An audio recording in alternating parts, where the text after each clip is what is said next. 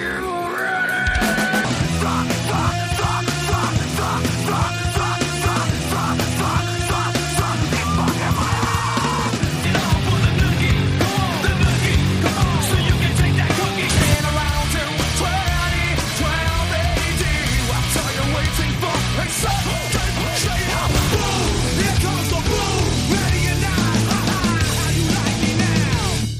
everybody, and welcome back to another edition of the Podkast. This is episode number 52. This is your favorite podcast about nu metal, and it is the episode where we cover Primus for the very first time, taking a look at their debut studio album, Frizzle Fry. I'm John, and with me is a man who is so eloquent, perfection is his middle name, and whatever rhymes with eloquent. It's Bryan Quinby. Hey, hey, Primus.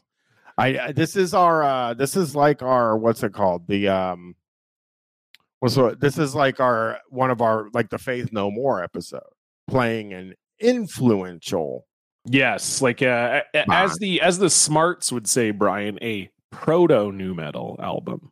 proto. Yeah, yeah, yeah, yeah. So yeah. And we're very intellectual, obviously. We're very smart guys. Crazy intellectual. Yeah. I do want to say, like, it is Christmas time. Yes. Yes. This And is our December, this is our metal- December episode. There are nu metal Christmas songs. If people did not know this, Yes, Um, our bonus episode this month. Not to uh, not to spoil, because usually we don't give this information away, but we are covering Nightmare Revisited as our bonus episode this month, which is the Nightmare Before Christmas soundtrack redone by nu metal artists. so Korn did that one, and then Did? Korn do it? I don't actually know. I haven't even Korn did one. I haven't Uh, even looked at the uh, Nightmare actually. Revisited. Let me look here. It is uh yeah, we've got uh we've got Danny Elfman, pervert. We've got Marilyn Manson, sex crime guy. Okay. We've got All American Rejects. That's a fun one. We've got Nice sex crime guy. Amiina. That's a band I've never heard of. We've got Flyleaf, Believe in Gay Conversion Therapy. This album, this is a tough one. Uh Polyphonic Spree. Oh my god. That's uh, that's a band that was big for four seconds. Vitamin String Quartet. I also that's they're like a band that does string quartet covers of metal songs. I think we've got Sparklehorse, we've got Korn, we've got Rise Against, we've got Amy Lee, RJD2, Plain White T's, Data Rock, the album Leaf. Oh, 75 minute album, Bryan. We're, Oh, fuck me. we're in trouble, dude. We're in trouble. That polyphonic spree song is nine minutes long. Oh, you're killing me with the polyphonic spree. I remember Uh, when they were like when people pretended like they were a cool and good band. I thought like for a period, I was like, I re- it was like that whole period where and with them and Edward Sharpe and the Magnetic Zeros. Yeah, but "Hey, Edward what is this Sharpe, I don't feel like I wouldn't associate them with polyphonic spree necessarily. I, to mean, they me, same to me. to me, it was more like uh, there was a moment where we were sort of like, uh, "Hey, do we like uh, more classical forms of music but updated?" Because that was also the big that Trans Siberian Orchestra had a big moment uh, around that time as well. Uh, but I can remember like Polyphonic Spree playing like Coachella and like big festivals and stuff, and I was like, "What is? Who is this for?" Yeah. I mean the the the the polyphonic spree was the one with like a hundred people in the band, right? Yes, yeah, yeah. It's like a don't even know chorus. It was like a chorus basically, and they would dress up in like church chorus robes, but of more like garish colors. So you kind of knew it was like we're a church choir, but also we're not taking ourselves too seriously. They stunk. I, I hated everything. I I, I remember like having a few shit. compilations that they were on, and uh, and and they were stinky, stinky poo poo. I will say that like I think what happened with me was uh, uh I was just getting into like alt rock when they hit. Right. So I think I did like the original the follow the day and reach for the star. I think I liked that song. They, they played it a lot on the alt rock station in town. sure. So I got I I don't know why I got into that really weird hippie music when it happened. Like Yeah. I said, Edward Sharpe is the other band that was like that, and I was just like, yeah, I mean, this has a cool vibe to it. You know what I mean? But uh, Not I'm- my thing. Not my thing. They, uh, according to their Wikipedia, it sounds like they're they were about twenty five members. So Oh, we've already talked about uh, how it'd be rough for Slipknot to split those checks. Imagine the polyphonic spree splitting those checks. Looks like a bunch of Mormons, man. It does. I'm looking. Oh, it does. Oh, the imagery now. I mean, it was bad then, in my opinion, not in like a sinister way, but now it does kind of feel like a little sinister when you look. When were they? Oh, they're still touring too. Yeah, oh yeah, they have a new album coming out this year apparently. Although we're already we're in December, so They're doing a Texas tour. Looks like That's where they're from. I didn't realize they were the tr- uh, the the main guy is the Tripping Daisies guy. That's how they got. That's how they got started.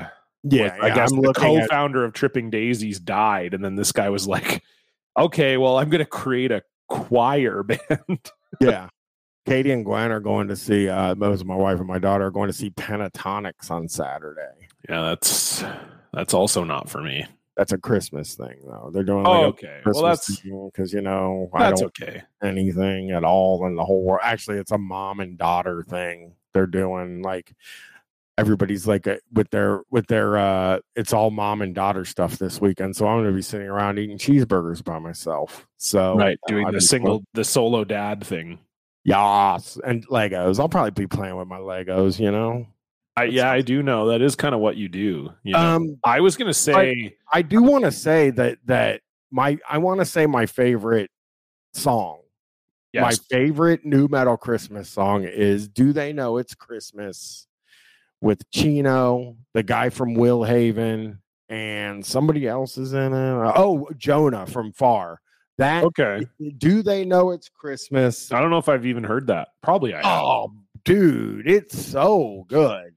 well, Uh, you love uh, a cover too, so that's Yeah, Chino's like, um, what does he say? But when you're having fun, he's doing the uh Duran Duran guy voice in the song, and it's so good. I fucking love that song. So listen to that. There's some Type O Negative Christmas song too that's really good, and uh that Weezer song, like I think it's just called the Christmas song, is so good. That's that's back when Weezer was good. That when I was a big fan of Weezer. Oh, me too. I'll have you to check it out. me you would bring presents and treats. That's like some of the lines. To I like it. I'm, yeah, I know I'm a big uh I'm a big uh Sharon Jones and the Dap Kings. It's a holiday soul party. That's yeah, a, Katie and Gwen are big Sharon Jones and that. that's yeah, an excellent Christmas album. yeah, I don't like Christmas music that much, but I kind of it hasn't been around in my house this year because Gwen's in college and stuff, and uh you know they just Katie's not really listening to it yet. So I'm kind of like, I feel like I should start playing some Christmas Start it up. because it doesn't the- feel start like up the band. But it's not December yet either. No, I it's think- not. We're recording this spoiler, we're recording this uh before December. Well, you're supposed to start after Thanksgiving, and then I said, "Hey, so Gwen gets home on December probably 13th. She's home for like three weeks or whatever." Right. And I was like, uh, well, why don't we just wait till then? Katie's birthday is the 13th. I was like, why don't we wait till then to get the Christmas tree? And they treated me like I punched one of them in the. That's too late. Uh, that's what they they were just losing their mind about. Yeah. What do you fucking mean? You know what I mean? And I was like, I don't know. Let's go get it today. Then I don't care. They're gonna put it. The problem is, and listeners to the show have probably seen it. Uh, they're putting it in front of the TV so that I can't watch wrestling Mm. from my Lego chair now because the Oh. Christmas tree's about to be in the way. And you think I hate Christmas now? Just Wait until my wrestling from my Lego table is blocked. wait till I have to sit on the couch and not play with my Legos to watch wrestling. That's that's tricky. We we put our Christmas tree up because we don't, you know, in Canada Thanksgiving was six weeks ago, so we don't have the whole oh you got to wait till Thanksgiving's over to do Christmas stuff. Uh, our tree's been up for two weeks. We we don't. Oh, I say December first at least. You should just wait until December. Uh, I we like having it up. I mean, it's just nice to have it up. So like, who cares? You know, I don't think there needs to be like a rule. It's just nice to have up. We bought a new one because we when we were moving, we didn't want to move the one we had out here, and it was also like a hand me down uh, from Kevin Banner, or a friend of the show. oh, I know and- Kevin Banner. He was Yeah. on Prepper Guys. Yes, and exactly. Yeah. So we uh We uh we got it from him and it was kind of an older tree and my parents needed a fake tree because we always did real Christmas trees growing up and then one of my nephews is allergic to trees. So my my parents had to they have to had to switch to artificial. So It'd be hard to go around allergic to trees. so he's not so he's many of them. he, he it's fine. He's fine like just being around, but if he touches them, then Oh. it's a problem. So like uh when they had the, you know, he last year he would have been 3. So like, you know, they had the real Christmas tree. Of course, he's 3 years old. He wants to, you know, touch the Christmas tree whatever and he gets really bad eczema if he if he touches them. So he would just like break out. Uh and so my parents were like, okay, we got to get a fake one. So we gave them that one. We bought a new one, seven and a half feet tall, twinkling lights, which is kind of cool. You light it up and the lights do the. It's yeah, very. you're not supposed to uh, buy trees with lights already in them, but I'm letting it go. What are you talking about? It's fine. It's just it's a fake tree. We buy real trees here. I know, but I'm saying we uh, we had to get a fake. We I wouldn't we. invite my nephew if he couldn't come the tree. I'm sorry. We get Well, our nephew wouldn't come here. He doesn't live in Calgary, but fair uh, we're we're a fake we're a fake tree family. I Oh, was always a real tree family growing up, and then it just you, you know it's just too much. that was my parents. My you're like my parents, and you know how I feel about my parents too. You know what I mean? Great. I'm letting you know that right now, and I'm trying not to be a prick about it. But my parents were like, by the way, uh, people that have two dogs, two fucking Great Danes roaming around the house all the time, they're like, a real tree is a little bit too high maintenance. I was like, what the fuck are you talking about? This dog's nose is in my dick 24 hours a day, and you have to feed it and take it mm-hmm. outside and stuff. But a tree is high maintenance. It just sits there. And That's look- what makes a dog high maintenance to you is if they're in your crotch all the time. I, yeah, I mean, my parents' dogs are in my fucking dick the entire time I'm around, and other. That's why I don't really. I mean, Are they in anyone's dick or do they just particularly like Everybody's your dick? Okay. They're just in your dick or pussy all the time. That's all they fucking. They, they you walk in the house and their big fucking stupid nose is in your fucking crotch, Yeah. and then you sit down and it ends up in your crotch again, and it's just like I, I just, I, I'm not a fan. Okay. Just Okay. Not a fan of these dogs smelling my dick, and uh, it does it to everybody. So I would say I'm just sort of across the board not a fan of anything smelling my dick. I don't need to I limit it to dogs, you know. I I, know that you're maybe kind of only you like when other things sniff your dick, but not No, no. I mean, they, they- also get my asshole. It's not just my dick. It's also if you turn around, they'll put their nose in your asshole too. I hate them. I, I, I just and that- they, that's what. But Christmas trees, literally, you don't have to do anything. Well, you got to water them. once or twice. Actually, I. I, it may sound stupid because I don't do that. I actually don't take care of the tree. You're like, oh, Christmas trees are easy to take care of. You buy it, you put it up, and then you never think about it again. you know, as a matter of fact, that's actually Your trees die I before Christmas often, Bryan. no, no, they're good. But I, I just uh, when you said like that they take maintenance, I was like, uh no, they don't. And I was like, oh, I actually uh, don't. Uh, I don't use them. I don't do anything with them. They don't take anything for me to do. yeah, I guess like you know, nothing technically requires maintenance if you're willing to have it just break or die. Uh, Katie will water the fucking thing. She's got like seven million plants down here. Okay, you so know? she can just throw some water in the in the tray or whatever. She's a big plant head, John. If you saw the amount of plants, you would be like, damn, there's almost as many plants as there are Legos in this house. Where I am just not a plant guy.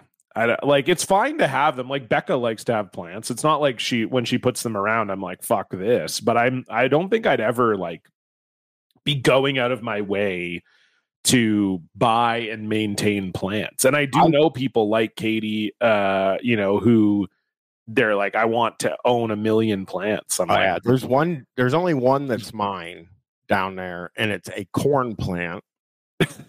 it, is massive, and uh, I I bought a big terracotta pot for Sure. it, and I painted it black, and then I wrote Terry in the. I bought the terracotta, then I painted it black. I wrote Terry on it, in the Korn font, the R's are backwards. So the, it's named Terry. It's a corn plant, and it's corn. Like but it doesn't grow actual corn No, inside your tree. house. Yeah, yeah. I, that would be funny. I, I thought it did at first, and I was like, damn, maybe I'll eat some, maybe I'll get some popcorn on this fucking thing. But uh, no. Speaking of Korn, uh, I saw someone posted this. Uh, I think on Twitter, I saw it where um, I guess they oversold the corn Adidas collection. So some people, some people who ordered, they just were like, "We don't actually have it, and so you Oh. can't get it." So Ooh. what they were doing was they were offering people their money back and offering them a free poster that no one else will get except for the people who missed out in this fashion, which is kind of cool. But then with a poster. a little seek well, put it on your wall. But a secret uh a little secret thing that they released as well is they also said that the people who got fucked over by this will get first dibs at Korn Adidas season 2 which is expected Mm. to drop in mid 2024. I thought it was early, but yeah. So yeah. there's more uh, Korn and Adidas stuff coming, which is good because I would say I was gonna get one of the shirts, but I w- didn't love any of them. I thought they were all cool, but like I, none of them were necessarily one where I'm like, I love this. So I'm excited for a new collection where I might really connect. I the shoes I are sick. Like, like- the shoes you got are sick, but the uh, we talked about those on the bonus episode with with Mike York, but um the shirts didn't blow me away. So I'm excited for a potential new Korn times Adidas collection. I that like the uh, Life is Peachy shirt. I think it's really fucking cool. it But was okay, I thought. I think that's like the best of the shirts they had. I know people are like, oh, you know, you got to get the tracksuit, but I, I don't think I'm a track track. I can't wear a tracksuit. I know Mike was trying to convince me to wear the tracksuit on the bonus episode, but I mean, I, I just can't wear a tracksuit. You know what I I mean? I think you can pull it off, John. You should have got it. You could, John. I can't. what? Okay, what makes me able to pull it off and you not able to pull it off? I gotta have AirPod pockets in my pants. I Tracksuit only wear one kind of pockets? pants. No, they don't. No, they do not, A lot of them do, dude. What are you those pockets, talking about? brother. Yeah, most of them Everything do. falls out. Everything. It's the fucking worst. I only wear those Lululemon ones with the fucking AirPod pocket. Inside the pocket, there's a little thing. Your AirPods, you can just stick them in there, and they'll you'll never lose them. I've got a pair of Adidas track pants, and they have zippers on the pockets. I don't like zippers on Bingo. the pockets either, though. I don't like that either. I like to be able to just put my hands in my pockets anytime I want. You know, I am very specific about clothing. Okay, Oh, okay, Bryan. okay, eh? very specific over here. God. Yeah. I'm What is it like boy. to just be you every day? And you know, people ask me that all the time. It's not fun at all. You know, I don't think you'd like it very much.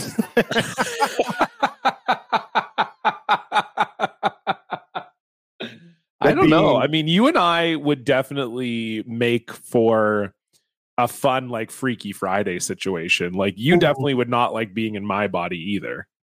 well, I kind of like feeling not. I, I don't know. I'd probably be okay. You know, You'd have to go curl. But that'd be great. I want to curl. I'd love Okay. to curl or bowl. Okay. Well, I don't bowl, but that's fine. I would love to play a game. I'm telling you right now, I'd do anything to play a game. I don't have anybody to play games with though. You know, I top golf at some point with the daughter and yeah. wife, but I, I, you know, I didn't have very many friends before. But trust me, now. Now that you're aging, all your friends are gone. well, yeah. I mean, it was my life took a big turn. Like, Well, we yes. I, yes. I I, I understand. A bunch of Uh, people are very mad at me. well, but, well, anyway, we'll just It's fine. It's not a. But let's talk Primus. I've I've seen. You got to ask me. I'm ready for the question. Okay, let's talk Primus. Yes, there's actually a few Primus questions I would say that you're going to have to answer. But uh, yes, this is the first time we've covered them on a bonus episode, but this is the first time in 52 episodes we're covering Primus on a main episode. As I said off the top of the show, we are covering their studio debut album. So they did have one album that came out before this called Suck on This, which is a great album title. Great Uh, but it was just a uh, they had done two live performances at Berkeley Square uh, and they compiled those into a recording so this is the first actual like studio album recording uh, by uh, Primus, and they essentially used the proceeds from the Suck on This sales to fund this album themselves. So it was produced by Primus and Matt Winegar, and it came out on February 7th, 1990 and it was recorded in December of 1989. And we're going to find out when we read the articles. Uh, Les Claypool is going to talk about that, but essentially they recorded it uh, very, very quickly. Uh, it, it, was recorded, mixed, and mastered within seven weeks, and then immediately released. Uh, so pretty wild how they uh, they got that out very quickly. Uh, they ended up getting on Caroline Records. Les Claypool is childhood friends with Kirk Hammett from Metallica. They went to the same high school. And so Kirk uh, was trying to help them shop it to major labels. They ended up settling on Caroline, uh, which is a smaller uh, UK label, actually. Uh, the first single from the album was John the Fisherman, uh, which, you know, cool. Uh, you know that's my name. Uh, so that was the the first single that came out. They did a video for it. It got a little bit of play on mtv and did actually get primus a little bit of attention. The second single was too many puppies. Uh, neither of the singles charted uh, but uh, you know those are some legendary primus songs. This song in or this album in general uh, has gone gold, but is not uh, one of their best selling records. I didn't really realize until doing some research that Primus has like some huge albums. Oh, Like oh yeah, Sailing on the Seas of Cheese uh, debuted in the Billboard uh, top ten, which yeah, is great. It's a that's great crazy. I well, sure, but that's crazy to me. Uh, especially that came out in '91, I believe, and uh, that you know that's the that's uh, you know in the record selling era. Uh, so it's crazy that, that that cracked the top ten. But anyway, uh, we are covering Frizzle Fry. So that's where we're at. The third single, uh, by the way, was Mr. Know It All. Uh, and then that was uh, that was the end of that, and they released it uh, next. Uh, or sorry, they released the album uh, "Sailing on the Seas of Cheese" a year later. It was very well received by critics, uh, and uh, you know, generally speaking, they were a favorite of other uh, artists as well. Uh, Bryan, here's the question: What is your history with the band Primus? One, they are like, I mean, you can listen to this album specifically, which came out in 1989, and you can 100% hear how influential this band was Sure. to a lot of these nu metal bands, almost in a way that, like, I heard it on on the Faith No More album, but I always I hear it more with. I with think I hear it more here as well. I agree. Uh, but in 1989, the fuck- 90. That's five, Recorded it in 89, came out in 90. four years before Korn's first like single or whatever. So Yeah. um I saw Primus live a ton of fucking times, like when I was growing up, because they'd come through town with Limp Bizkit. Uh, I'm trying to think of that. I, well, I mean, we would go see them. It was just them, but but they used to tour with a lot of really cool bands and come through town. And also, Yeah, they do kind of talk about. Sorry to cut you off. They do kind of talk about that uh, in some of the articles that we're going to listen to. Um, you know that uh, Les Claypool kind of said that they sort of just fit with a lot of different kinds of music. yeah, yeah, And so weirdly, they've opened for the Pixies, they've opened for Jane's Addiction. Uh, I do believe they have done some opening for Metallica. They've also opened for Rush. They've also opened for U2, which is unbelievable to me. Uh, and they've also opened for Public Enemy, Anthrax. Uh, yeah, they've they've been on a lot of uh, of really interesting, um, a lot of really interesting tours. Les Anyway, Claypool go has that kind of Fred Durst. Uh, people like to be around him Yes, vibe to me. Like sure. just when you read the articles with him talking, you're like, man, people like I They really like wants to be around the guy. Tom Waits, uh, you know, the uh, Stewart Copeland from the Police is in a band with him.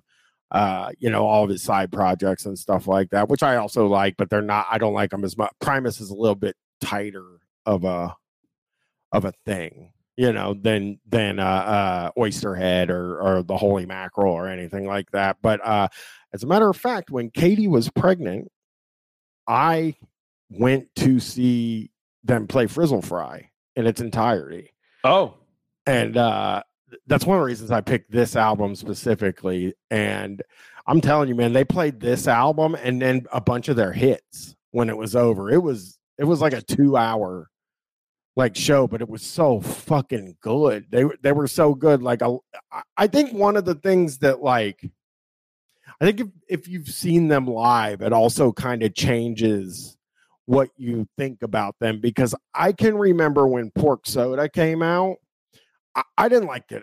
I didn't like it at all. You know what I mean? Like I didn't I didn't like the singles. I didn't like My Name is Mud and I like all the most popular stuff. I didn't like it at all. And then somehow I think it would have had to been a tour where Limp Bizkit opened for Primus.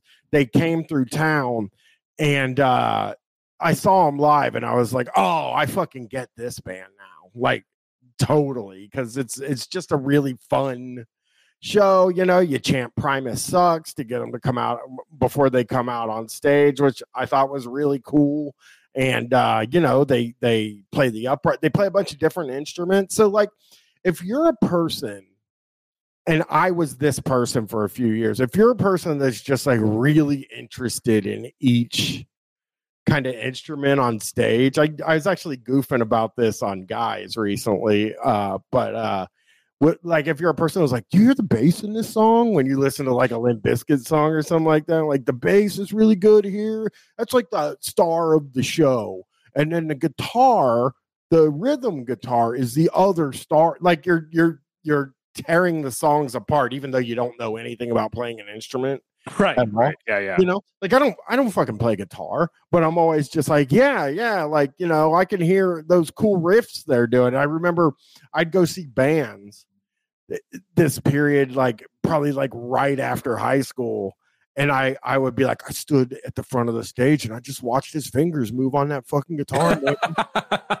I was dialed in, man. It was I was- crazy. oh, dude it was so cool and obviously when you're seeing primus you're seeing one of the best to ever play the instrument that For sure. like yeah. Les Claypool and Brain, who was the drummer when I saw them a lot.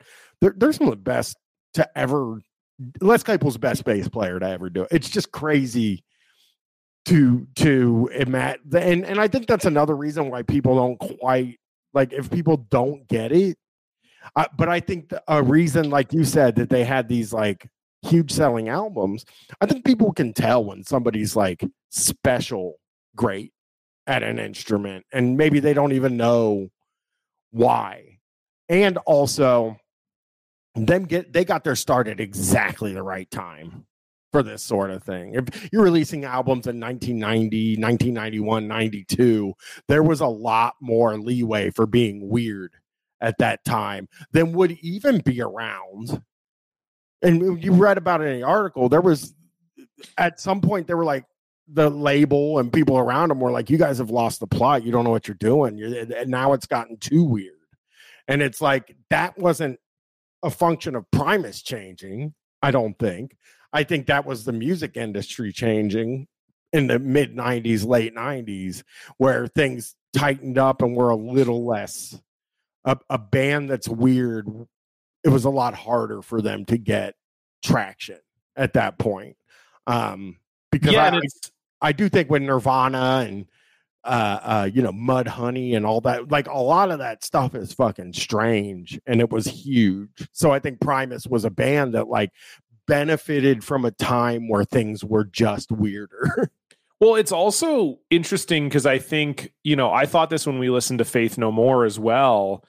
It's crazy to think about those being major label bands, you know, and, and like I know that this this record Frizzle Fry didn't come out on a major, but then they did end up on a major for This for their got them on one. yeah exactly. What for I their for their subsequent uh you know their subsequent records i know um it was it was you know yeah they got they got major label attention. They were on interscope uh for sailing the seas of cheese uh and pork soda and just like yeah they they were a major label band and i think it's just interesting to think of a time period where music like this could get on a major label because that went away pretty quickly. I mean, I guess nu metal as a whole is pretty fucking weird. It's weird No, to think about.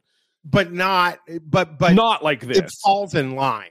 You know what I mean? So like sure. nu metal's popular now.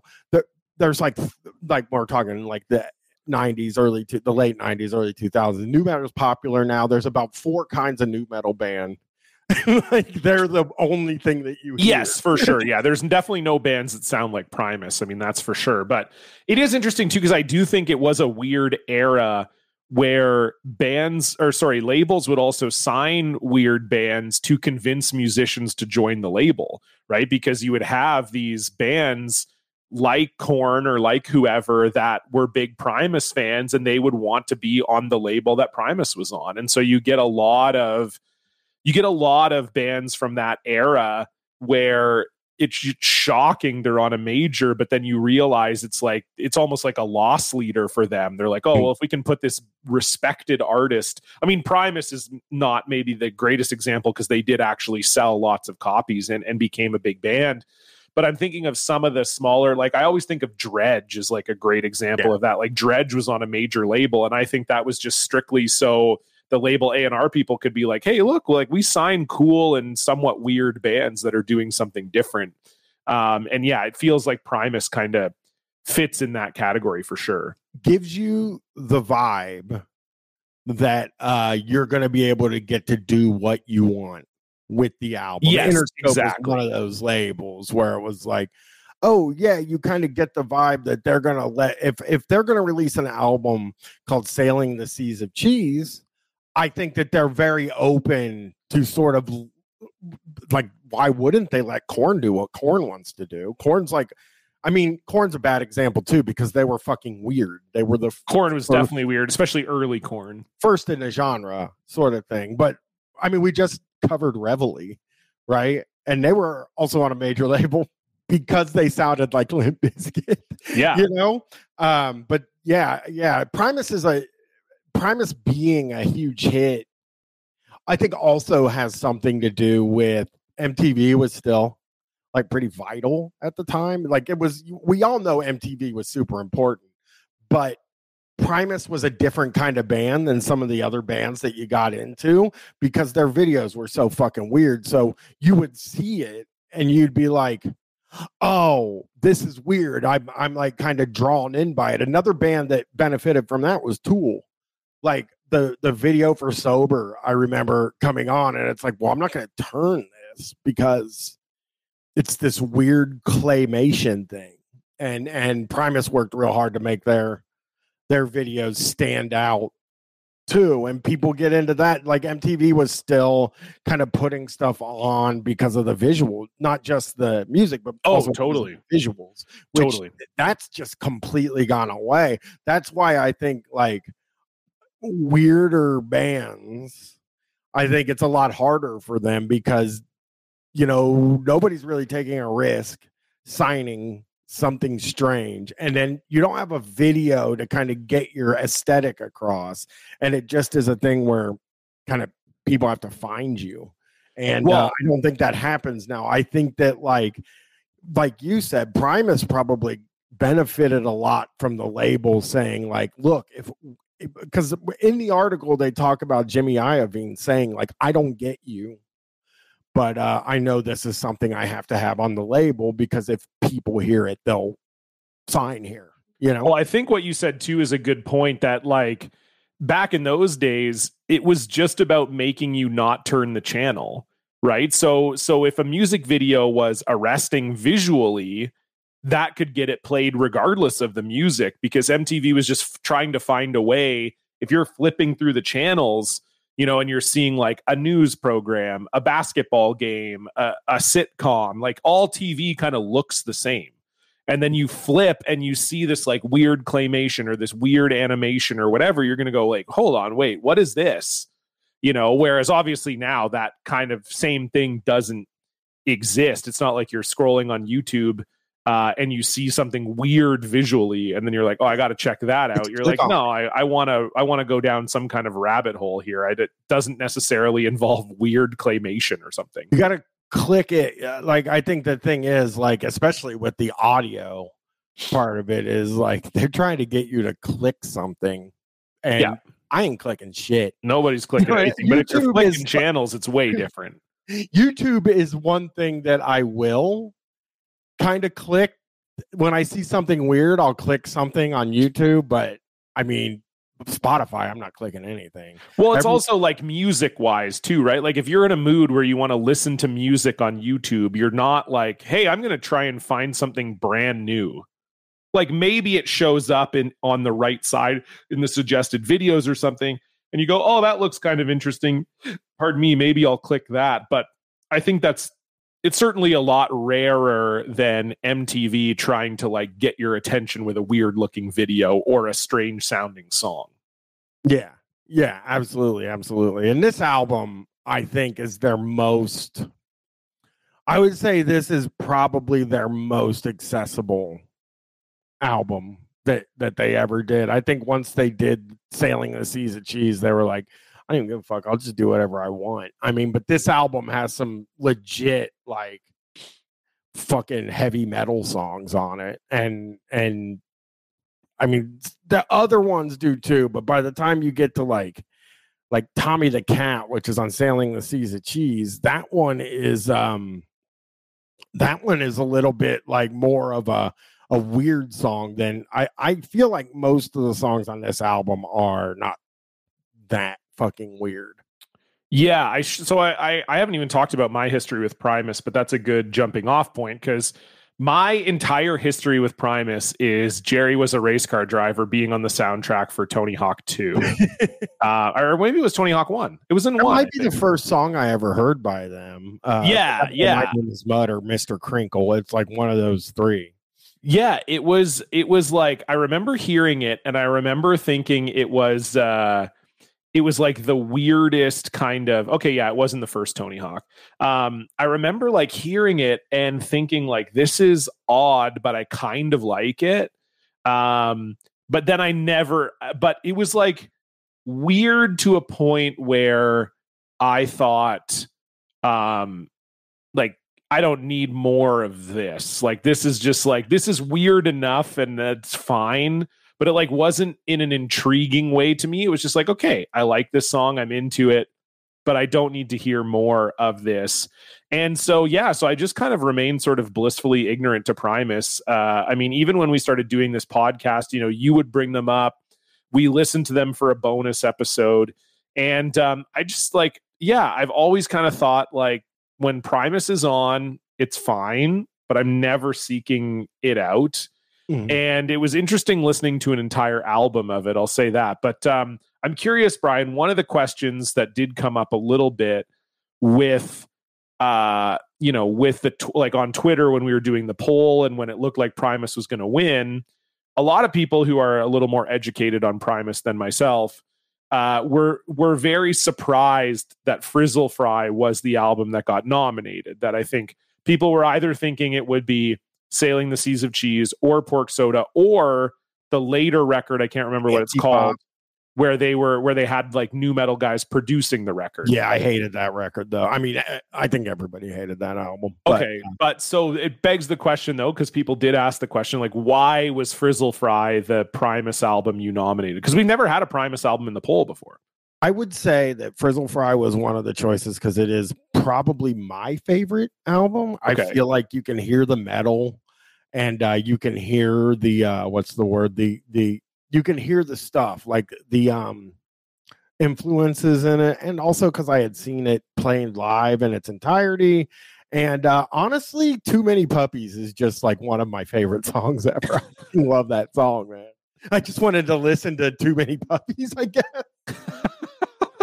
okay, that's fair. I There's uh, a few songs on here that are kind of my favorite type of Primus songs. To Defy the Laws of Tradition is one that I think does everything I like Primus to do. Uh, Too Many Puppies is one that I like that that it does what I like Primus does. It kind of I don't know, it just I feel like you can hear I feel like you can hear in this what made somebody like uh, I don't know, like like made somebody like Fieldy or like which is funny. I used to think Fieldy was the most kind of inspired by Les Claypool until I found out that Fieldy is not a very good bass player.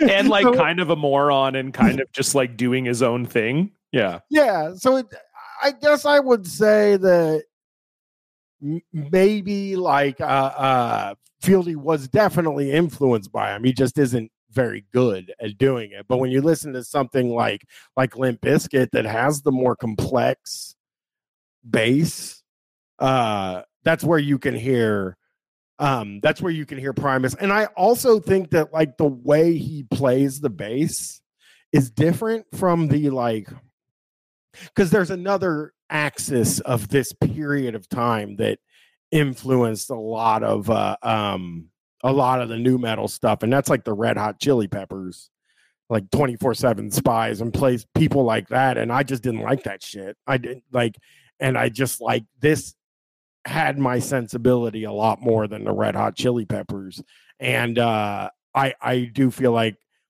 the Les Claypool and and Brain, the drummer, whoever's the drummer at any specific time, have the most kind of uh, influence on on nu metal of the other ones. And there's just some heavy songs on here. that I think like what I hear in the bass that specifically influenced nu metal is the tone, right? Like the bass is like it's up in the mix, which you don't really hear with a lot of like, you know, if if we're saying that nu metal is sort of what came out of like glam in like I know that grunge was supposed to be the sort of opposition to glam, but if you're like following the popular trajectory of metal, you kind of go from glam maybe Metallica, you've got a little bit in the early 90s where they're starting to get a little bigger, and then you get into nu metal.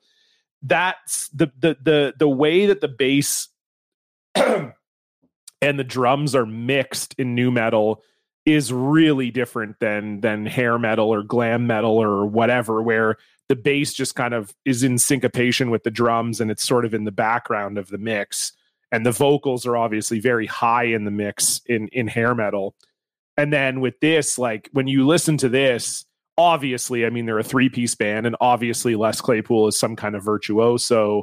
So you understand why the bass is shoved forward in the mix. But I think that that's kind of what uh, nu metal took from Primus, if nothing else. I mean, I do think, like you said, there are other influences here, but I think if they took anything, it was the sort of jamming the bass really high in the mix to give it that more funky hip hoppy feel that uh you know that a lot of nu metal had and i'm curious bryan like so you sort of talked about your history but you didn't really talk about like were you buying their albums and like listening Yeah. to them front Uh, to back and stuff like that? Like were you or was it more just a live thing for you? Like i'm i'm curious because i find listening to this entire album it's not very accessible. Like it's a difficult listen to sit there and listen to primus for 60 minutes in a row.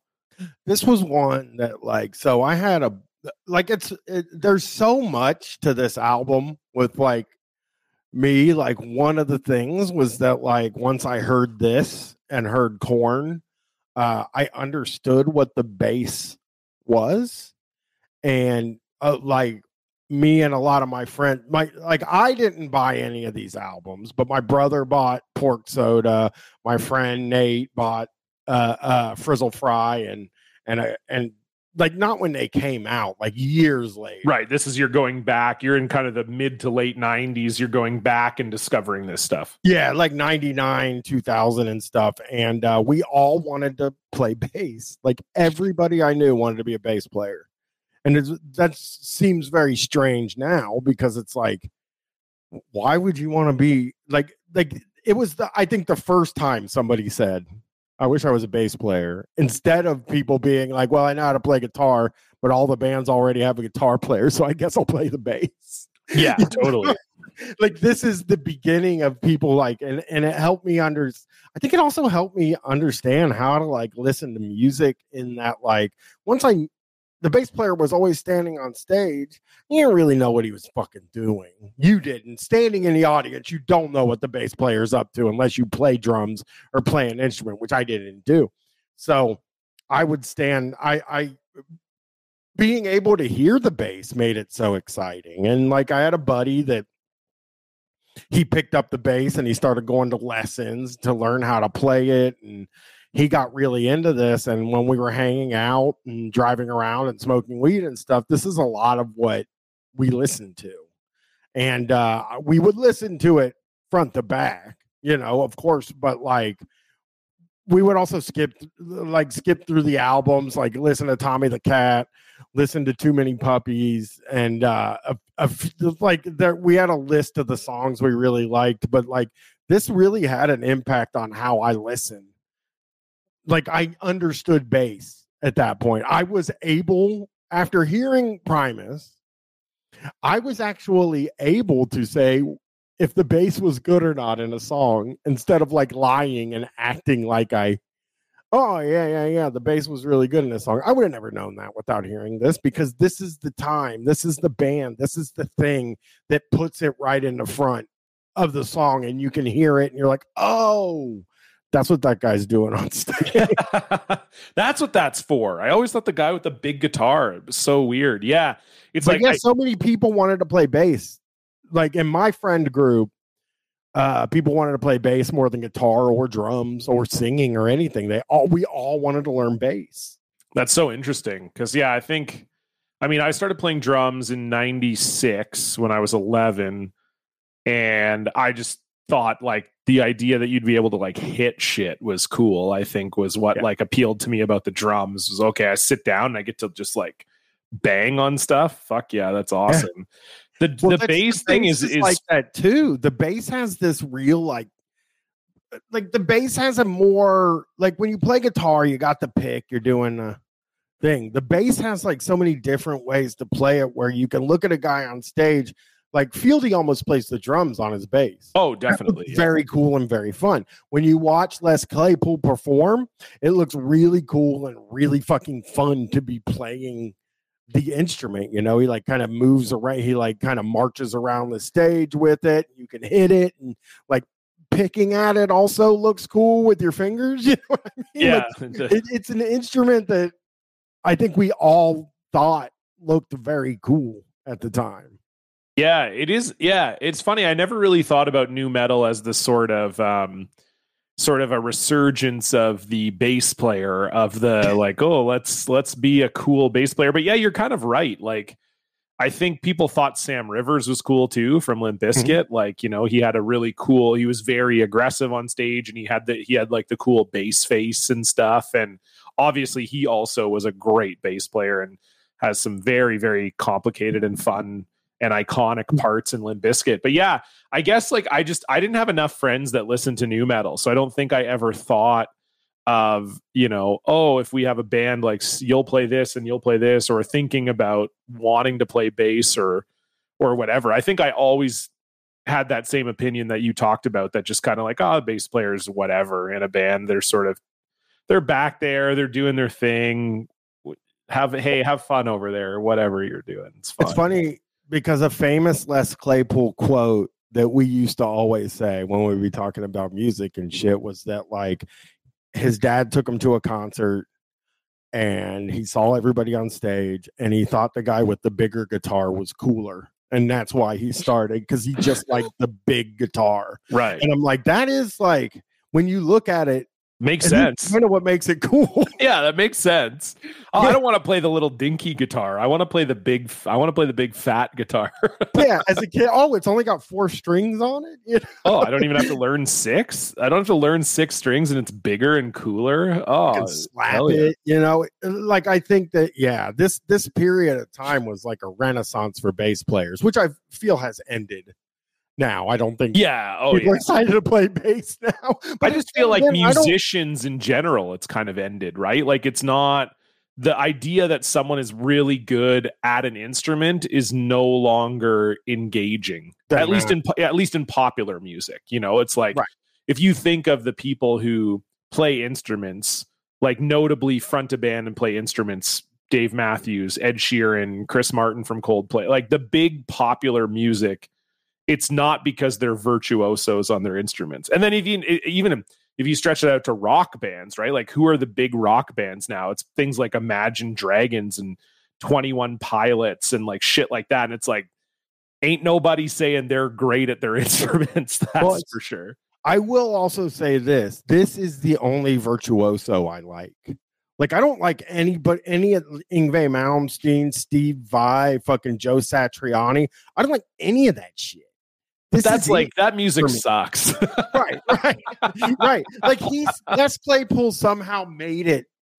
Les Claypool, this band somehow made it like, okay, well, there's something else there. It's not a hundred percent the bass. It's just that's the most forward thing in the band. And I think that like you listen to other virtuos, Joe Bonamassa and stuff like that, you're like, fuck, this stuff sucks, man. Oh, it's it's so unlistenable because it's because the the thing that they do, or at least the sort of the Steve Vais and the Joe Satriani's and stuff of the world, is they're just like I'm so good. It's not a band, right? Yeah. It's just like someone. It's just you know the drums and the bass in the background are just kind of like do da da do da da do, and then Joe Satriani's like Yes, like yes. who is that interesting to? That's not like that's not exciting. I mean, I guess if you're really good at guitar, maybe there's some interest in that, I guess, but they're Well, just not making dad- engaging music. Whereas like Primus, Les Claypool is a bass virtuoso, but he's not the band is not like Les Claypool and the Primus guys. It's like it feels Uh-huh. like a band, even though he's really, really good at the at the instrument. my dad used to be so i mean i've said this a million times but my dad was so fucking like disappointed that i didn't like a lot of the virtuoso stuff and i was always like kind of annoyed by it because i was like well i like the be- one of the best place bass players in the world but like he didn't like primus because and this is i'm sure part of why you might not have liked it either uh you know the vocals are probably not the greatest thing. Like that I can under the the reason I understand people don't like Primus is that the vocals they're not great. I there is thing it's like this is one of those bands where there is a piece of it that you you kind of deal with so that you can enjoy the other parts if that makes sense. yeah i would say for me like yeah i guess we haven't really talked about the album in in in great detail yet but i i guess i would say that um i just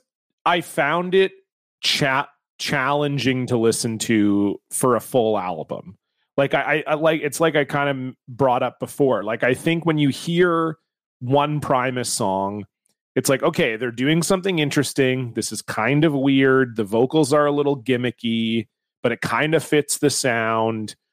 And it's and i think it's true like obviously jerry was a race car driver i think is a very good song. Like it's just a good it's a poppy kind of metal song. It's good you know um but i also think it's true of most of the songs on frizzle fry. I think if you if you and i were just like in a car and you put your phone on shuffle and one of the primus songs came up i definitely wouldn't dislike it. And i wouldn't sit there thinking like oh shit i gotta listen to or I, we gotta listen to something else. I hate this.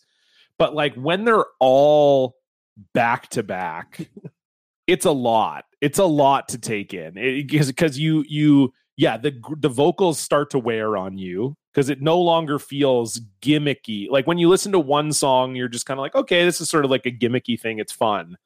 But then when you listen to 12 songs in a row where it's like like he, literally says in one in, in interviews that he was like trying to imitate Mel Blanc who did like all the voices from Looney Tunes. Mhm. and it's like oh, okay well I don't that's not going to probably one of the job- interviews where get the job done for me, you know. So yeah, it just I think when you stack all the songs on top of each other, I think it becomes a very challenging listen. And I like I I would say I don't think Primus is bad, and I wouldn't even say I hated this album. I definitely wouldn't say I hated this album, but I found it uh, okay. Here's a question for you, Bryan. You know, you're an expert on guys. And as I was listening to this, I was trying to figure out like what type of guy is like a Primus guy? Like, is it just a stoner or is there something else that I'm kind of missing? I think it's people. It's funny that like I was kind of thinking. It's weird. I I kind of when I think of it, it's weird because it could like jam band guys could sort of I guess get into it, but they're not really. I mean, he does have a, ja- a jam band right. with Trey Anastasio and Stewart Copeland.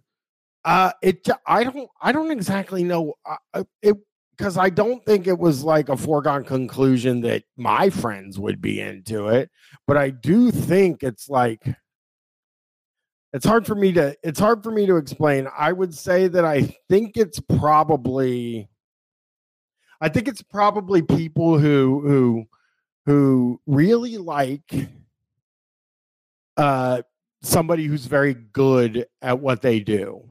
Right? Like we all like like hearing somebody that's very good at what they do is very exciting, but don't quite understand what makes them great at what they do. So it's kind of like a dumb guy virtuoso kind of thing. I think like okay, yeah, I could see that. I think also like just the weirdness.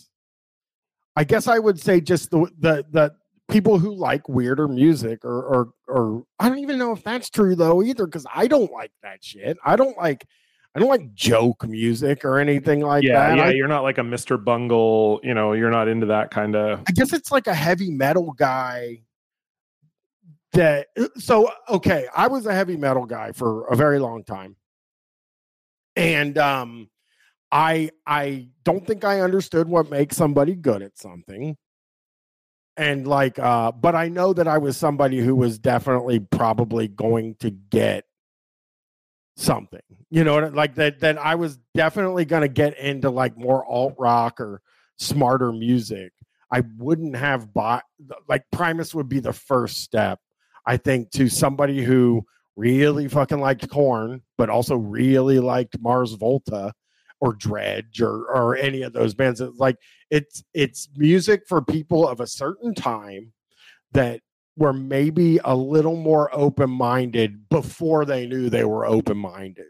I think. Right, right. So th- this is like a sort of gateway band, I guess, in some ways. Deftones is kind of the same in a way. Like Deftones is like their songs aren't really hard to understand or anything like that, but I think if Deftones is your favorite band, you're a little bit more open-minded and willing to you're they're a little bit more open-minded and they're going to get into stuff. You know what I mean? They're going to get into some of the uh uh some of the cooler like uh um prog rock and stuff like that cuz I'm not anti prog at all, but I'm not a prog rock guy. Right. Yeah, it just it was weird to me because I I yeah, like I said, I I find I find it a little challenging to get into. I find aspects of it kind of goofy. So it was sort of yeah, just trying to figure out like who who's listening to this entire album. Like it's very easy for me to see someone who likes Jerry was a race car driver or someone who likes John the Fisherman or whatever their other Tommy the Cat, whatever the singles are that's easy for me to see. I can totally see that. But it, as far as like, I like Primus, I am going to listen to a full album of Primus in one go. It just feels like, yeah, it just it it feels interesting to me. It feels interesting to because I because it is it is weird but it's not so weird. Like if you're someone who exclusively likes weird music, this might not be weird enough. No, no, no, no. And if you're someone there- who likes mainstream music, this would be too weird. So it it occupies this kind of very odd space to me. well, there's so many like, but I think it's because like, yeah, they they if you're willing to take the ride on a song like "To Defy the Laws of Tradition," you get awarded, rewarded with too many puppies or uh, uh, a song that is more straight ahead. It feels like like they're they're it feels like they're easing you in like because i i know i really like the toys go winding down Yeah, that was probably my favorite song. and like so every few songs you're going to get something that is is more straight ahead or weird and like uh, uh this album is a perfect kind of thing because i will agree with anybody who says this. Uh they can i i could understand a person uh, what what i don't understand is someone who thinks there's nothing good about primus but i do understand a person who thinks it's hit or miss and even i think it's hit or miss sometimes. Like there are songs where i'm like eh you know i, I don't know if i love that but i think for me the songs that end up being good are fucking great so like i'm willing to it's like uh uh watching a tv show and it's like watching the sopranos or something like that right I, there are episodes of that show I fucking hate. Like very much hate. There are episodes that fly episode of Breaking Bad. I fucking hate that. I think it sucks. You know, um, there are wrestlers in AEW that I absolutely fucking hate, but like there are people who do really good stuff there, so I like that. And like uh Primus, I think to me, I think the lows are a lot less low to me than they are to other people. You know what I mean? Like Right. I, I can see you listening to this for the first time. This is also not a maybe I didn't think of this well enough, but this is not a listen once or twice and you get the album. And I don't think Primus does any. That like this is you gotta eh, like I was steeped in this. you know what I mean? Like I I listened to this full thing through for a number of years before I even understood that I liked Primus. I, I my brother bought pork soda, sailing the seas of cheese, and my buddy bought frizzle fry, and they would we'd be hanging out and they would just play it all the fucking time. And once you hear something a lot of times, if it's good, it'll catch you. But if you're only hearing it two, three times, it's I, I think that there's a higher cost of entry. To, Yeah, I could see that for sure. Yeah, they're they're not a band. Again, I have limited exposure, but they feel like a band that you know. I think with other bands, something you'll hear people say is like, "Well, this isn't my favorite album by them, but Yeah. it's the album I'll introduce people to them with because it's for any number of reasons their most accessible album, their most kind of it has their biggest hit on it." you know, whatever the case, you hear that a lot about bands. Oh, well, it's maybe not my favorite album, but here you go, try this. Primus, I think there's never going to be like an easy entry point. to Oh, I know. Primus, You know, it's It's- like it, even the even the quote unquote singles or the bigger songs that they've had are very tricky and and just like even a song like Too Many Puppies being a single, you know, like the lyrics are literally and I know there it's not it's a metaphor, but the lyrics are about killing dogs. So and and delivered in a like kind of way. It's like, you know, you're not showing someone that song and being like, dude, you got to check out this fucking band, man. It's It's, unbelievable. But I will say this that is an anti war song. Yeah, no, I know. I know Which it's a insane. metaphor, Like- but I'm just saying if you don't know anything about Oh, yeah, Primus, yeah. you just hear that song and you'd be because of his voice too, right? It's like if he was singing in a way like in a in a sort of conventionally nice way of singing, it might occur to you this is a metaphor. But because he's like too many puppies, like you're like, does this is this guy killing dogs? Like Yeah, if you yeah, heard yeah, the song for the first time, you'd be like, I think I this think- guy maybe kills dogs. I think that the reason I I love that song is the same reason, like, you know, my gift to you being my favorite like Korn song because of that riff that just happens. This is another one of those songs that like I love it because I love that guitar riff. It is simple. I can play this guitar riff very easily. Like I get I I learned it. It's one of the five things I learned to do on guitar just so I could sit in my house and go dun dun dun dun dun dun. Like I love that. It, it- and it's the perfect kind of riff for me. Um and it is funny. I I think like I didn't I knew this when I went and saw the Frizzle Fry tour, obviously. But uh when I when I think about it now, I also find it super interesting that he did. I you would you wouldn't see Primus doing a political song, but after reading the articles that you sent me, they did a lot more of that kind of stuff than I expected. You know what I mean? Like I didn't realize he was and and I I admire as far as political songs go, I very much admire a song that's anti-war uh for the first Iraq war where nobody was anti-war at that time. Like that war was so popular. Um the one in, love that in- thing. They the love that Gulf Gulf War. War. They were. Oh, we yeah, had we had Gulf War trading cards. Uh, you know, Yeah. real good show. They made a whole card set out of the Gulf War, and people know, were like, "Yeah, I let know. me be in, baby." it's crazy and and it was like i just respect the person that like has has the the compassion or the forethought to be like, wait a minute.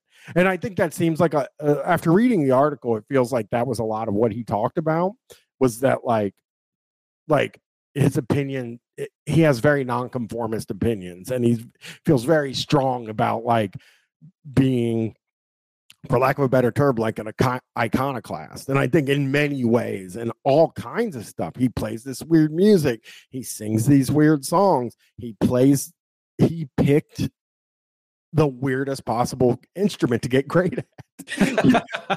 He's just a very, very weird guy. And I, I kind of, I really like I you know I, I, think you know this about me. I think everybody kind I don't like really weird guys. Like I don't like being around eccentrics. Now, I've been accused of being one, which I don't believe. I'm probably the most normal guy of all the people I know. But I just I no, find, you're not. I find them very annoying. Maybe I find them annoying because I'm one. I know, I know. Believe me, I I have uh, been informed by. I remember I don't remember what I was doing. I might have had Mike and Jesse on a show or Stefan. And, oh, it was Mike and Jesse did the Lawn Guys episode, and I said something, and they were like, "I'm so glad I know you." Like it is. like, oh, that must have been weird what I just said, but I think like I really like this like eccentric weird guy that somehow builds connections. Maybe Uh, that like he builds all these cool connections with people. He's got Tom Waits calling him. He's got the police. He's hanging out with Fred Durst. He's got like this guy seems like he connects so much of like yeah. alternative and metal that I find that also super interesting too about him. I think like you could even say like, oh, I kind of don't I don't get it, I guess. But you I think anybody would be like, this is an interesting fucking guy. You oh, I mean? no question. I mean, just looking at him, right? Like his style over the years, the way he looks. But you're right. He seems like I, I watched a couple interviews with them too, and and and we won't we won't do the audio on this, but you know, he just seems like a very laid back, like affable guy. It's easy to see how musicians would respect his playing, then meet him and be like, "Oh, what a great guy! I want to take them on tour, or I want to." You know, I'm a big Primus guy or whatever. And yeah, I think you're right. I think like it speaks to it speaks to him that uh they were able to be so successful doing what is ostensibly a very bizarre form of popular music well, that's uh, I that, love that. The, nothing sounds like that. Nothing sounds right. like Primus. You, you like you said, articles. you can hear nu metal. You can hear the the you can hear where nu metal bands would have taken influence from Primus. I think Korn in particular, I think is probably the most influenced by Primus of the of the major nu metal bands. You can hear it, but it's nobody could do Primus. You couldn't copy what they're doing. It's it's it's very very deeply strange music. Exactly, yeah. And it's just like uh uh I really liked the articles this time. I don't know if I have a ton. Sure, yeah, let's get into them. them. But as I read them, I love this Rolling Stone article was very weird. I just Yeah, this one is from uh, October 31st, 1991. So this is probably a sailing the seas of cheese era Primus interview. The uh, the interview is by Michael Azerrad, and the uh, the title is "Does Primus Really Suck?" The San Francisco trio, whose music mi- mixes thrash, funk, and prog, has built a devoted following of fans on the alternative scene. Let me say that this is going to be the wildest thing. This is one of the wildest things I've ever read for this show. This paragraph, I'm going to read you. Two girls work their way to the lip of the stage. They go berserk after managing to touch Claypool's foot. They are Noel, 15, and Karen, 17. I love him so much, and I touched him. God, Noel raves later. He dripped on us, squeals Karen, who explains the secret of Primus's appeal. It's real life, she said. We can re- we can't relate to MC Hammer. You can't touch this. What does that mean? And it's like, I think you can't touch this is very self-explanatory. when you compare it to Too Many Puppies or John the Fisherman, uh, my, my, family likes to fish. I wrote a song about fishing. Uh, you know, it's like, well, that, yeah. way That is- different than you can't touch this. Yeah, I think I get. I think I get what he's getting at. Yeah, and that is and that's the one of the a 15 year old girl and a 17 year old girl girl like raving over touching les claypool of all people i think that definitely lets people know what was going on in 1991 like Oh, big time. things are Well- just so different back then Well, and even just the way the crowd is described, which I think is right, right? Like that Primus would have attracted a strange crowd. It says the Warfield crowd is as eclectic as the music, a peculiar blend of skate punks, deadheads, metalheads, clean cut college kids, and the odd gothic trendy. They sport jams, dreadlocks, partially shaved heads, and the obligatory backward baseball cap. i mean and yeah, they totally feel like a band where you could have frat guys and goths both liking them. I mean, uh, listen, there's jam band guys that go see this and prog guys, and then guys like me and my friends were there. Like, I, I just, I, I think that would be the only time in my life that I'd be in a room with jam band guys and prog guys when Yeah. I was like 17 years old. It's just such a weird Totally. kind of it's such a weird like it is a cool weird crowd i don't i don't I, i've told this story before but i i saw them once and pod was opening for them Sure. and i just couldn't believe that they had pod opening for primus but this is after me and my friends had learned that they are uh, christian and uh, we were a really bad audience for pod not nice. And Primus is like such a goof. You know what I mean? Like they're up on stage, he's wearing a pig mask and like he's he's playing the upright and he's doing all this stuff. So you, you see POD. It was POD, I believe it was POD Limp Bizkit. And feel so alive. yeah, friends are, my friends are standing in the audience doing like the crucifix pose and stuff like that. saying, God isn't fucking real. Every time they're quiet, they're yelling atheist stuff. Oh my god. you know what I mean? And I think it was just that like having a self-serious band open up for a band that doesn't take themselves seriously at all is a really bad because Limp Bizkit did great. Sure, yeah, because they're goofy and and they would understand the assignment, right? They'd be like, okay, we're opening for Primus. We're to lean into all of our goofiest Mm-hmm. tendencies. Yeah, they they did great. Like the crowd went fucking crazy for them. But not it definitely did not happen with uh uh the POD. Like there were like 15 people there that were moshing the POD. And like they had weirdly enough, they had their faces painted almost like Sting in a way, like not new Okay. Sting, old Sting. Like the uh you know what I'm talking about? Around the eye, just around the eyes, and like Sting the wrestler. They were painted like that, or like the Ultimate Warrior. And I just, I think that really painted how I felt about POD for the rest of my life. just seeing those kids, and that's not POD's fault. I get it. No, sure, of course. seeing those kids like climbing. They're probably thinking this is a big opportunity for us. We're opening for Primus. We're playing bigger venues than we probably would otherwise be playing. Uh, we got to put our best foot forward. But this uh, is the Southtown. Period. Right, Like yeah. that's the only song they had was Southtown. sure, sure. But it is Um, also weird. Like that's another like really fucking cool thing. Is like this band taking bands like that out on tour. Totally. I think it's really cool because I I think nu metal is a whole different world.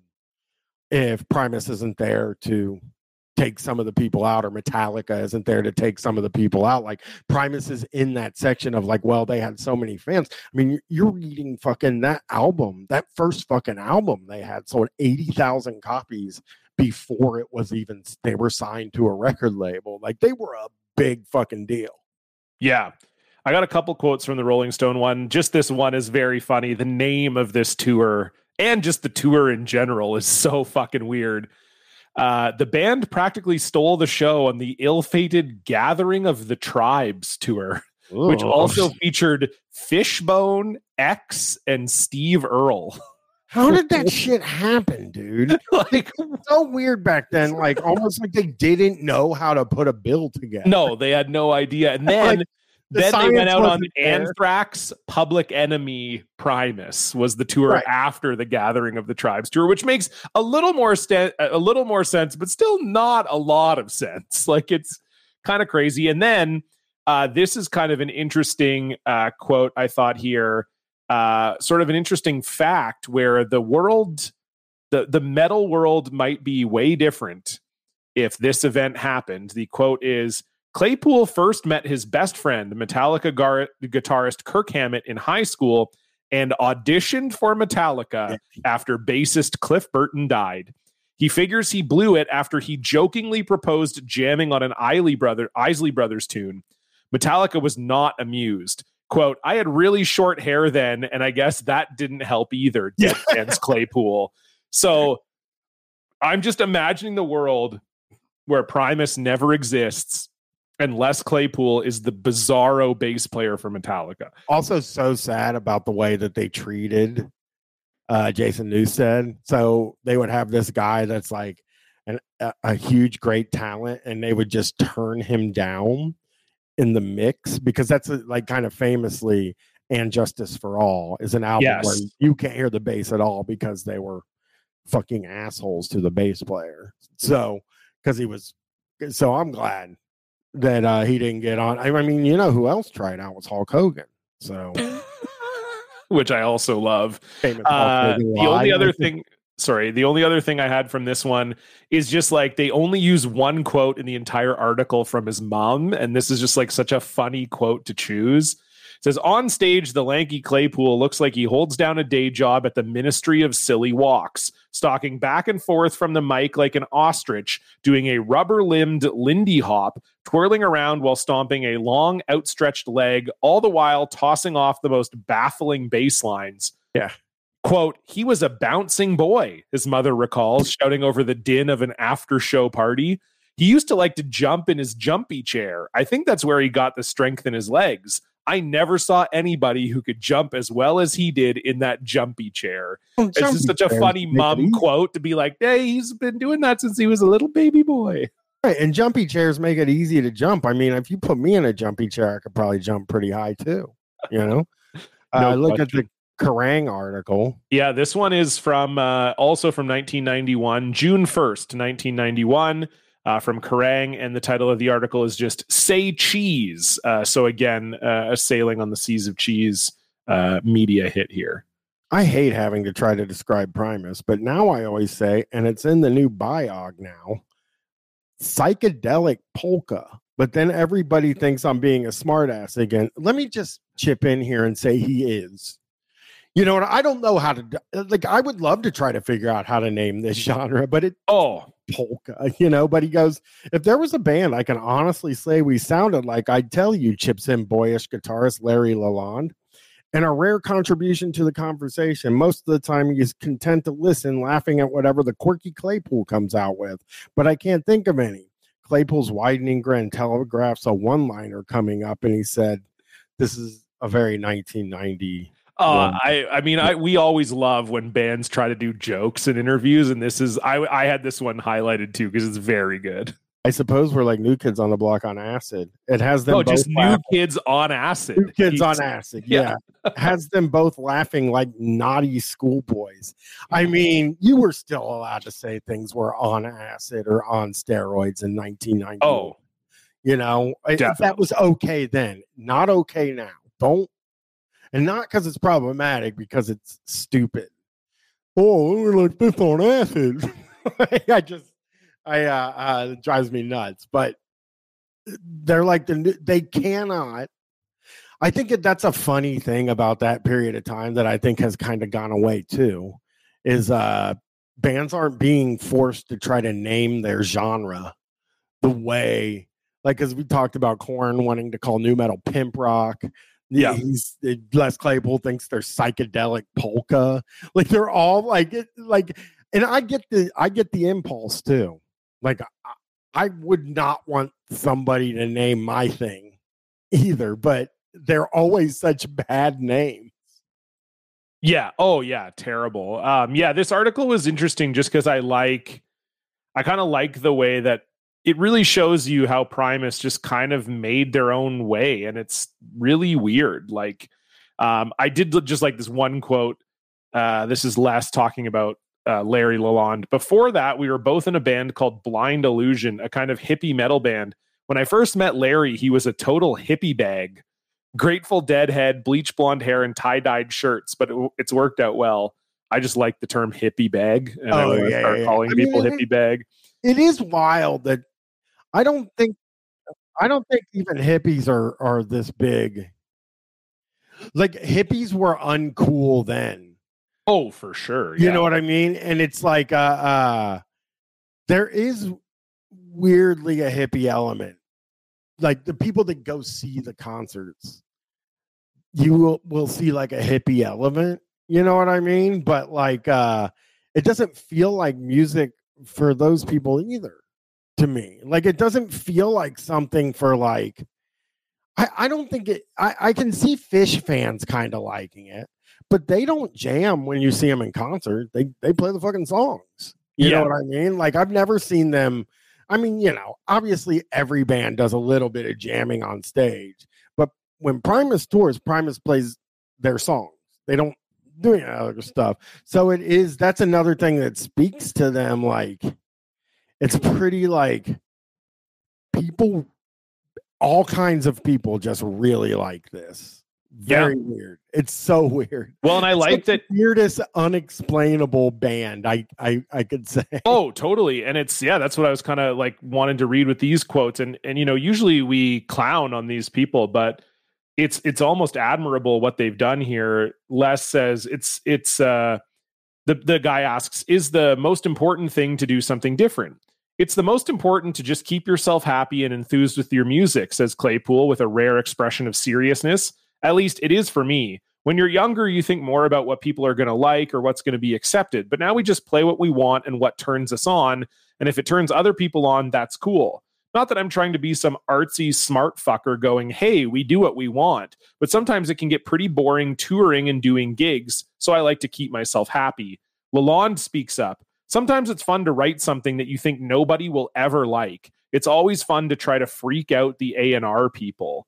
And yeah, it's just like it's cool that even this early in their career, you know, it's not like Frizzle Fry was some massive hit record. Um, early on in their career, they were able to identify like, oh, we're just going to kind of do what we want, and if people like it, that's great. And it's kind of crazy that so many people do like it. Yeah, yeah, it is, and and it is really cool. It it is. It, it makes you feel like kind of good that something like there, even if you don't like it.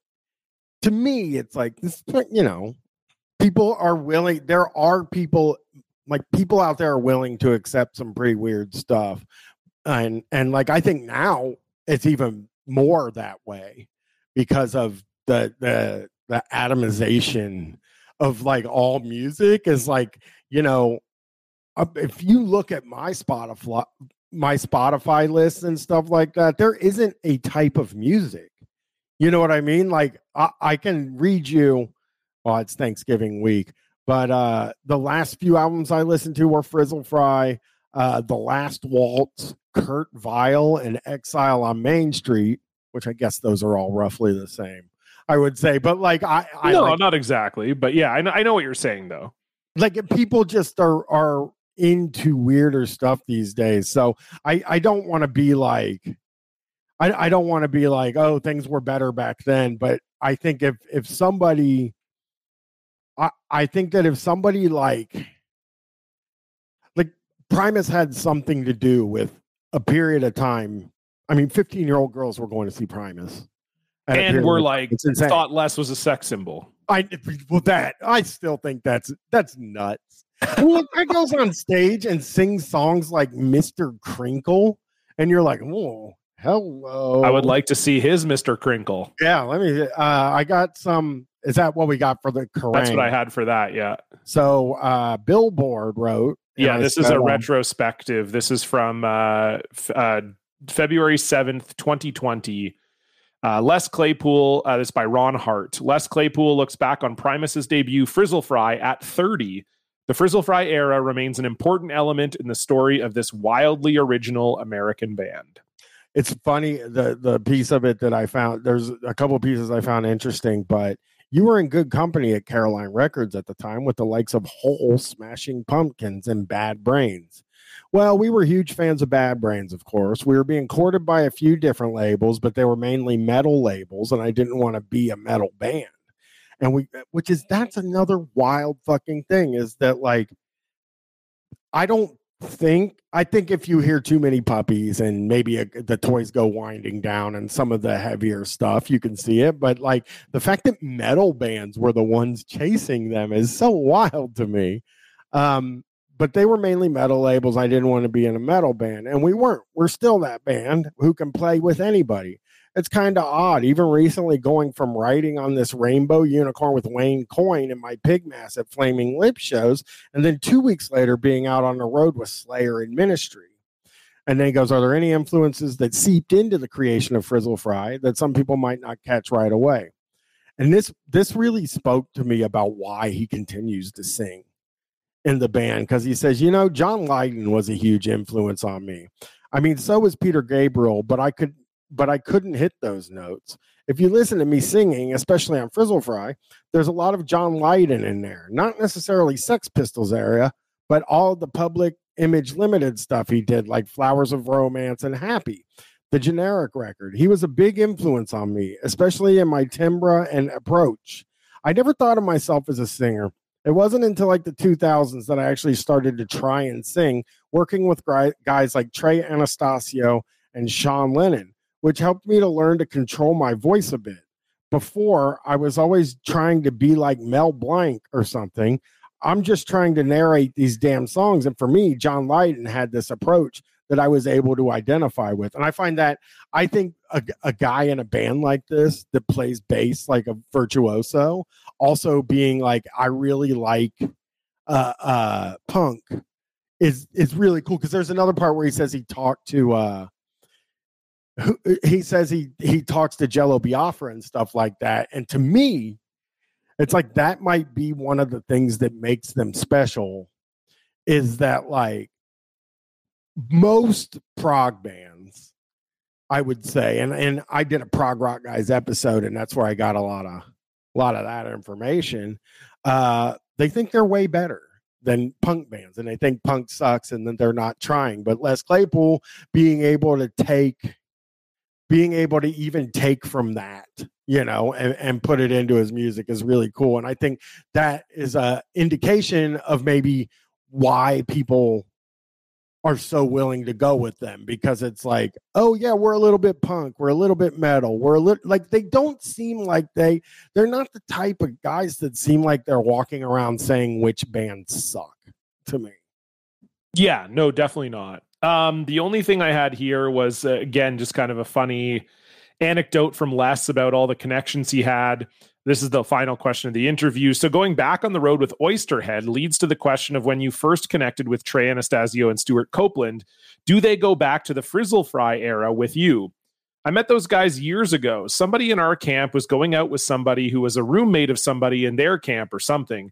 And she always used to talk about Phish we heard that song Reba and we used to laugh and sing those lyrics, which go bag it, tag it, sell it to the butcher in the store. And then somehow they heard we were fans. I don't know the exact story, but we met and hung out and saw Sun Ra or some shit together. But then years later, Sausage opened up for Phish at Laguna Seca. And then this whole jam thing came up. I was supposed to do a super jam with all of them at Jazz Fest. So I called up my old pal Trey because he knew how to jam. And I have to be honest with you, I didn't know they were that huge Phish, which is, I love that quote. And I said, Hey, I'm supposed to do this super jam thing. Do you want to do it with me? He wound up telling me, Hey, man, I've always wanted to do a project with you and Stewart Copeland. If you can get Stewart Copeland, I'd totally do it. I think he said that because he didn't believe I could get Stewart. And I was like, oh, I know Stewart. So there you go. Boom. Oysterhead was born. yeah, that's cool. And uh, just being a guy that's like, oh, I know the uh, uh, drummer for the police. Yeah. Oh, Stewart. Yeah, yeah. I'll give him a call right now. And I just like the idea that Trey, he thinks of Trey Anastasio as a friend of a friend and not of the like, oh, are Phish really big? I actually didn't even know that they were big. I love that. I love this paragraph. Every time a record, uh, I'm it's consequences, right? We're on the consequence. Yeah. So this is the oh. last one. Uh, this is from, uh, yeah, from consequence.net. Uh, and this is from 2017, September 29th, 2017, by Lior Phillips. And uh, it's just Les Yeah. Claypool breaks down the entire Primus discography, a long, strange journey from cats and fishermen to chocolate bars and color stealing goblins. I like this. Every time a record label would approach us, they'd say, "You know, do you guys ever think about getting a lead singer? Do you ever uh, think of maybe combing your hair like the Guns N' Roses guys?" It was always shit like that. So we were always like, "Fuck these people." It's always a compromise. I was never big on compromises. The reason I like that is because, I mean, that was kind of what A and R guys did at the time, which I find very funny. Where there's just a guy sitting down. He's like, "You ever want to comb your hair like Guns N' Roses? You think that might make you famous?" It's like, yeah, uh, I, like it, you hear so many people talk about what A and R guys said and how they didn't do it and they made it, and it's like it was it. The people that took A and R requests seriously were the ones that never kind of got there. You know? Totally. Totally. Yeah. I only had one thing from here, uh, which was pretty good. He talks about uh, trying to find drummers. He says, between Suck on This and our first record, we went through eight drummers. My buddy Lonnie Marshall always said, drummer rhymes with bummer. I can attest to that. A lot of that material evolved through performing and jamming. We rehearsed three nights a week, blah, blah. With Todd Huth, I was looking for a guitar player. I knew him from high school. And when he called me saying he heard I was looking for a, a guitar player, I thought, oh no, not this guy. I wanted some avant garde, or sorry, some avant Adrian Belew or Robert Fripp kind of guy. And he was kind of a freak. He had heard that, or he had that very unique approach that was very compelling. Whether it's film, literature, art, or music, I've always been intrigued by things that make me go, how the fuck did that person think of that? Holy hell. And I thought Yeah. that that's kind of their sort of entire mission statement, basically, is like, let's write songs where people go, how did they even think of that? Oh yeah, yeah, for sure. I there wasn't much uh from the frizzle fry part of the article for yeah, me. it wasn't super interesting, other than saying it was their favorite Primus record. Yeah, yeah, yeah, yeah. And I like I I recommend the article if the it, when when you see them in on the uh thing you can read like what he thinks of all the albums and a Yeah. lot of what he talks about was like uh uh what he talks about is like bad suggestions from record labels, which is that's like kind of one of my favorite things. Totally. Yeah. So that'll be, by the way, if you donate to our Patreon, we post the articles on our Patreon uh, every month. So if you're wondering where they're at, that's where they're at. Uh, okay, Bryan, we are done with the articles, which means it's time for the tweet defense. If this is your first time listening to the show, uh, this is our way of sort of rating the album. So the idea is if someone were to tweet at you saying Frizzle Fry sucks, it's how many tweets you would do uh, in reply in defense of the album. Bryan, we'll start with you. What is your score for this record? Wow. I, I, the scale is so fucked, but it's a very high one. And we'll just say 150 infinities. like a lot of infinities. Now I gotta pick infinities. So We should just stop doing the tweet defense because at this point you're just uh you're just making up numbers, or we have to reset and we just have to say, look, yeah. everything you said before this doesn't count. That's a good good. I will I I I will uh, accept that if you want to start over. okay, let's start over right now. So, uh, so the fact that you've given infinities to other records before, let's say that's all in the past. How many tweets would you actually do in defense of? And we're just going to say 10 out Okay. of 10 and I would this is out of 10. I would give this an 8. Okay, got it. So eight tweets. Yeah, for me, it's probably less. I, I'd say it's probably like three, maybe. Um, and again, I, I don't think I hated. I, I didn't hate the record. It's just again like not one I'm probably going to reach for. I think Primus is best consumed in small doses. Yeah. Um, and so that's kind of where I'm at on on Primus. But I certainly didn't hate it. I think people were nervous that I was going to get on this uh, get on this uh, episode and, and fucking shit all over it. But um, no, I I, I think it's uh, I think it's a solid uh, solid band. Love kind of that they've carved out this super career for themselves, do, doing really weird shit. And Les Claypool seems like a very cool guy. So shout out to them. If you want some more cool guy content, you can head on over to our Patreon. It's patreon.com slash the Podkast. That's cast with a K. Like the band Korn, $4 a month gets you access to all of our bonus episodes. Our entire back catalog now is sitting at over 125 episodes. You get all of those immediately. Plus, you get three bonus episodes a month, one full length and two singles episodes. Last month, we had Mike York on from SUAHN and Pianos Become the Teeth uh, to discuss uh, some remixes that uh, a listener did a nine track remix album uh, of nu metal songs that was super fun. And uh, I think Bryan and I both just loved talking to Mike, had a lot of really cool things to say about nu metal uh, and the music industry in general. So that was a super fun one. As I said, you also get access to all the articles. You get access to our Discord. Um, you get uh, you get merch discounts, and uh, we also have a seven dollar tier where you can get uh, all the bonus episodes in video format. Uh, lots of other fun stuff on there, so you can go check that out. And if you want to suggest a single or an album to do for a bonus episode, you can also do that. We have tiers for that on the Patreon, so check that out. Patreon.com slash the Podkast. Okay, Bryan, uh, we're almost at the end of the episode. It means it's time for the challenge. Last month's challenge uh, was based on Chevelle's uh, Wonder What's Next, where they were a band of three brothers who hated their one brother and kicked him out of the band, and they haven't talked to him in over 15 years because of it. And uh, our challenge was to dismiss our own sibling from our band. And Bryan, you narrowly uh, won that challenge. So that moves you up to 25 wins. I have 23, and we have two ties. And uh, for these this Primus challenge, Bryan, you came up with the challenge. So why don't you tell the listeners what the challenge is this month? We just haven't done an impression in a long time, so I thought we would do an impression of uh, Les Claypool. Love it. Okay, what uh, you want to go first? Yes, this is this is I'm doing. My name is Mud. Boom. Ba-doom, ba-doom, ba-doom, ba-doom, ba-doom, ba-doom, ba-doom. Wait, I fucked that up. Like banana. Ah, fuck. I'll do too many puppy. I'm trying to do the instrument as a joke. Yes. You okay. I'm like it. I get Yeah, what you're saying.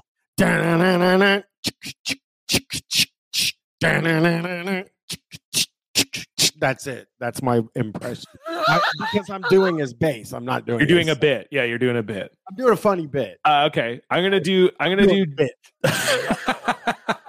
I'm do. I'm gonna do. Jerry was a race car driver. Uh, because that's the Primus song I'm most familiar with, and I was also planning to do the instrument, but I will also do the voice as well. Okay, so here we go as you spill water out of your mouth.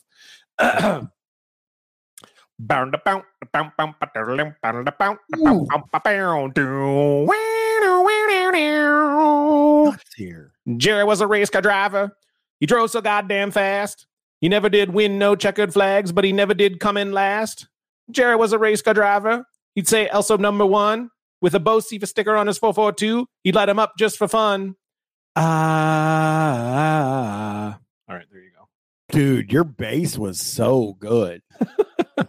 You could be in an a cappella heavy metal band and play bass. Where they're all good at singing, and I'm in the back like. bow, ba-dow, ba-da-ba-dow, bow, ba-dow, bow, How sick would it be? I always thought this would be such a funny thing to do, like an a cappella band where one guy does guitar, one guy does drums, one guy does bass, and the other one sings. I always thought that'd be such an odd thing to to do. I don't I don't know where you would do it, but well, uh, you know, I mean, I think you can do it anywhere you want. Um, we'll, we'll maybe it's maybe you and I have to start it, Bryan. I've got the bass down, so we'll see.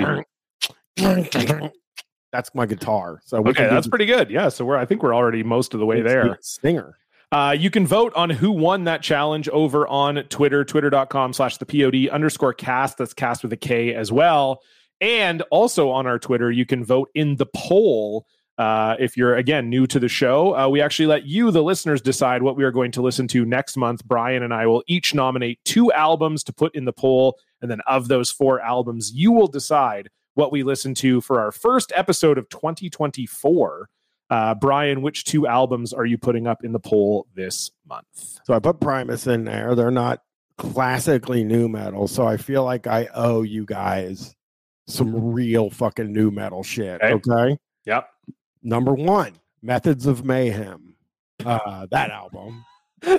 Sorry, did you just say you uh you, you needed to put real nu metal in this poll and then you're putting metal. up methods of mayhem? That's as nu metal as it gets. yeah, I know, I know. Okay, sure. Saliva every six seconds. Another extremely nu metal, album. So I put two very nu metal Okay. albums on there. I like it. what I'm uh I, I feel like Bryan, uh, you know, obviously you host the podcast Guys. You are a big fan of Guys. And I think it's been too long since you and I have heard from two of our favorite nu metal capital G guys. Uh, so that that's my theme for January 2024 is I think the people probably want us to hear us talk about two of our favorite guys. So the first one is uh, I'm going to put up Godsmack's Faceless. All It's been a while since we've had a chance to talk about our good friend Sully Erna. And then the other album I'm going to put up is Kid Rock's Cocky, Oh Uh, yeah. which is where he turns away from nu metal a little bit, but we haven't talked about Kid Rock on the show in a long time either. So those are the two I'm putting up. We'll see. Uh, it's a it's a great poll. Methods of Mayhem, Saliva, Godsmack, Kid Rock. You can't lots of- lose. well, we we lose no matter what, but we can't lose. but we can't lose. It's going to be a great poll. So again, you can find the poll on our Twitter, twitter.com slash the POD underscore cast. You can also donate to the show, help support us at patreon.com slash the POD cast, no underscore in the Patreon. Uh, thank you so much for listening and supporting the show. It's been another year of this damn thing. We really appreciate it. Hope you have a wonderful holiday season and a very prosperous new year. And we will see you back here in 2024. Goodbye.